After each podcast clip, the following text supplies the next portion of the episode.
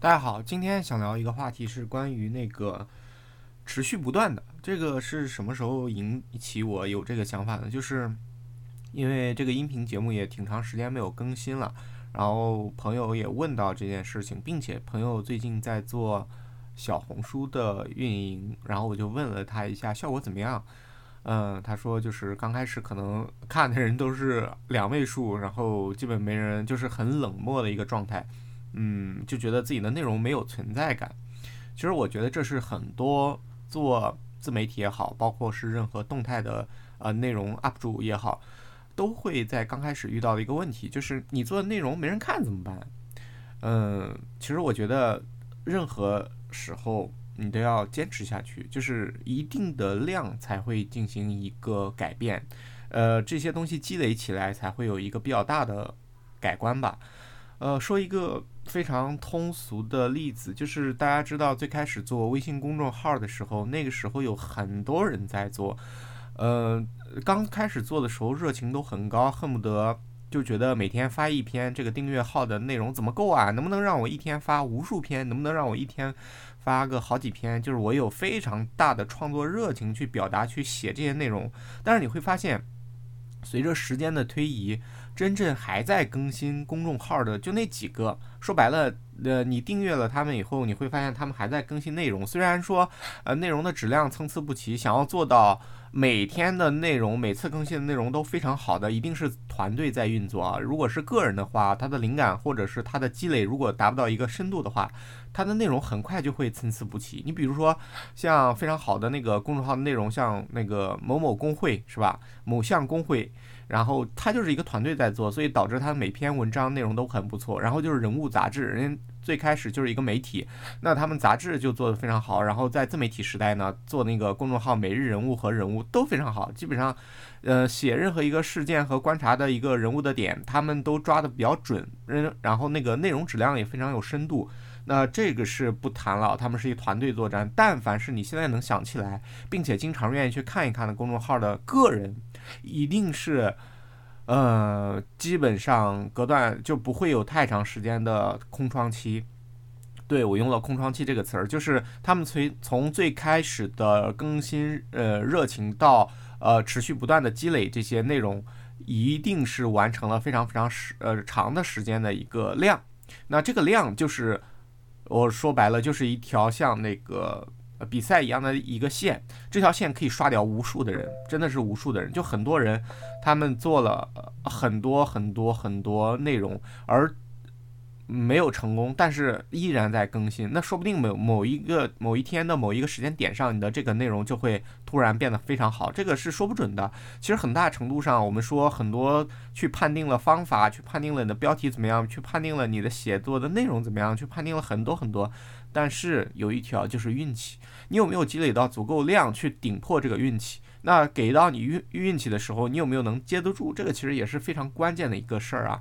所以说，从这个更新小红书的这件事儿，我想起了更新音频这件事儿，以及更新之前文字内容的一件事儿，就是只要你是所有在呃持续不断的更新的话，你尽量不要停，哪怕短时间之内没有什么成绩的话，没有什么改观，没有什么。呃，鼓励、赞同、点赞等等等等一系列都没有，你只要保持你内心的节奏，你要把尺度拉长，比如说以年为单位，而不是以小时为单位。比如说你隔几个小时就看一下，这个没必要。你一定要把它做成长线的，比如说你期望一年以后能有一个什么样的变化，这样可能来看的话会更好一点。呃，这个是我是觉得就是持续不断的这样一个能力，就是还是。呃，非常重要的。那接着持续不断，这个我其实嗯，引发了一个思考，就是复利。我们呃听“复利”这个词儿的时候，很多时候还是以经济学方面来看。或者是以那个，就是觉得啊，钱这方面是怎么怎么样复利。其实任何东西都会产生复利。复利什么意思？我自己非常片面小白理解，我就是觉得随着时间推移，这个东西的变化会很夸张。什么意思呢？又提到了时间这个概念。对，就是时间。你比如说，我现在呃印象非常深刻深刻的就是。其实剪辑，不管是音频的剪辑也好，视频的剪辑也好，或者是图片的剪辑也好，这个技术越早学到越好。什么意思呢？这个东西它不是非常难的一件事儿，它一定是一个熟练度和你遇到困难的成绩决定了你的能力。什么意思呢？就是说这件事儿它不是特别难，只要你越早开始动手，越早开始去尝试，你把所有的错儿都犯一遍以后，你就是大师，并且你每一次剪辑完的东西，你都非常认真的在做，并且能有一个回顾和思考复盘的话，就是。神一样的剪辑你就可以做到了，但是如果说你呃最从从最开始的时候，像我的朋友，他做这些内容的时候，他都觉得太麻烦，看着那种片儿满屏幕的那种工具箱一样的按钮，他觉得很难，那他就把这件事外包给别人了，比如说去找一个兼职，或者是请什么什么来帮他做，那直到现在他也不会剪辑，OK，就这么就这么简单。那如果说你一开始就像我的 Another 呃小伙伴们，他们。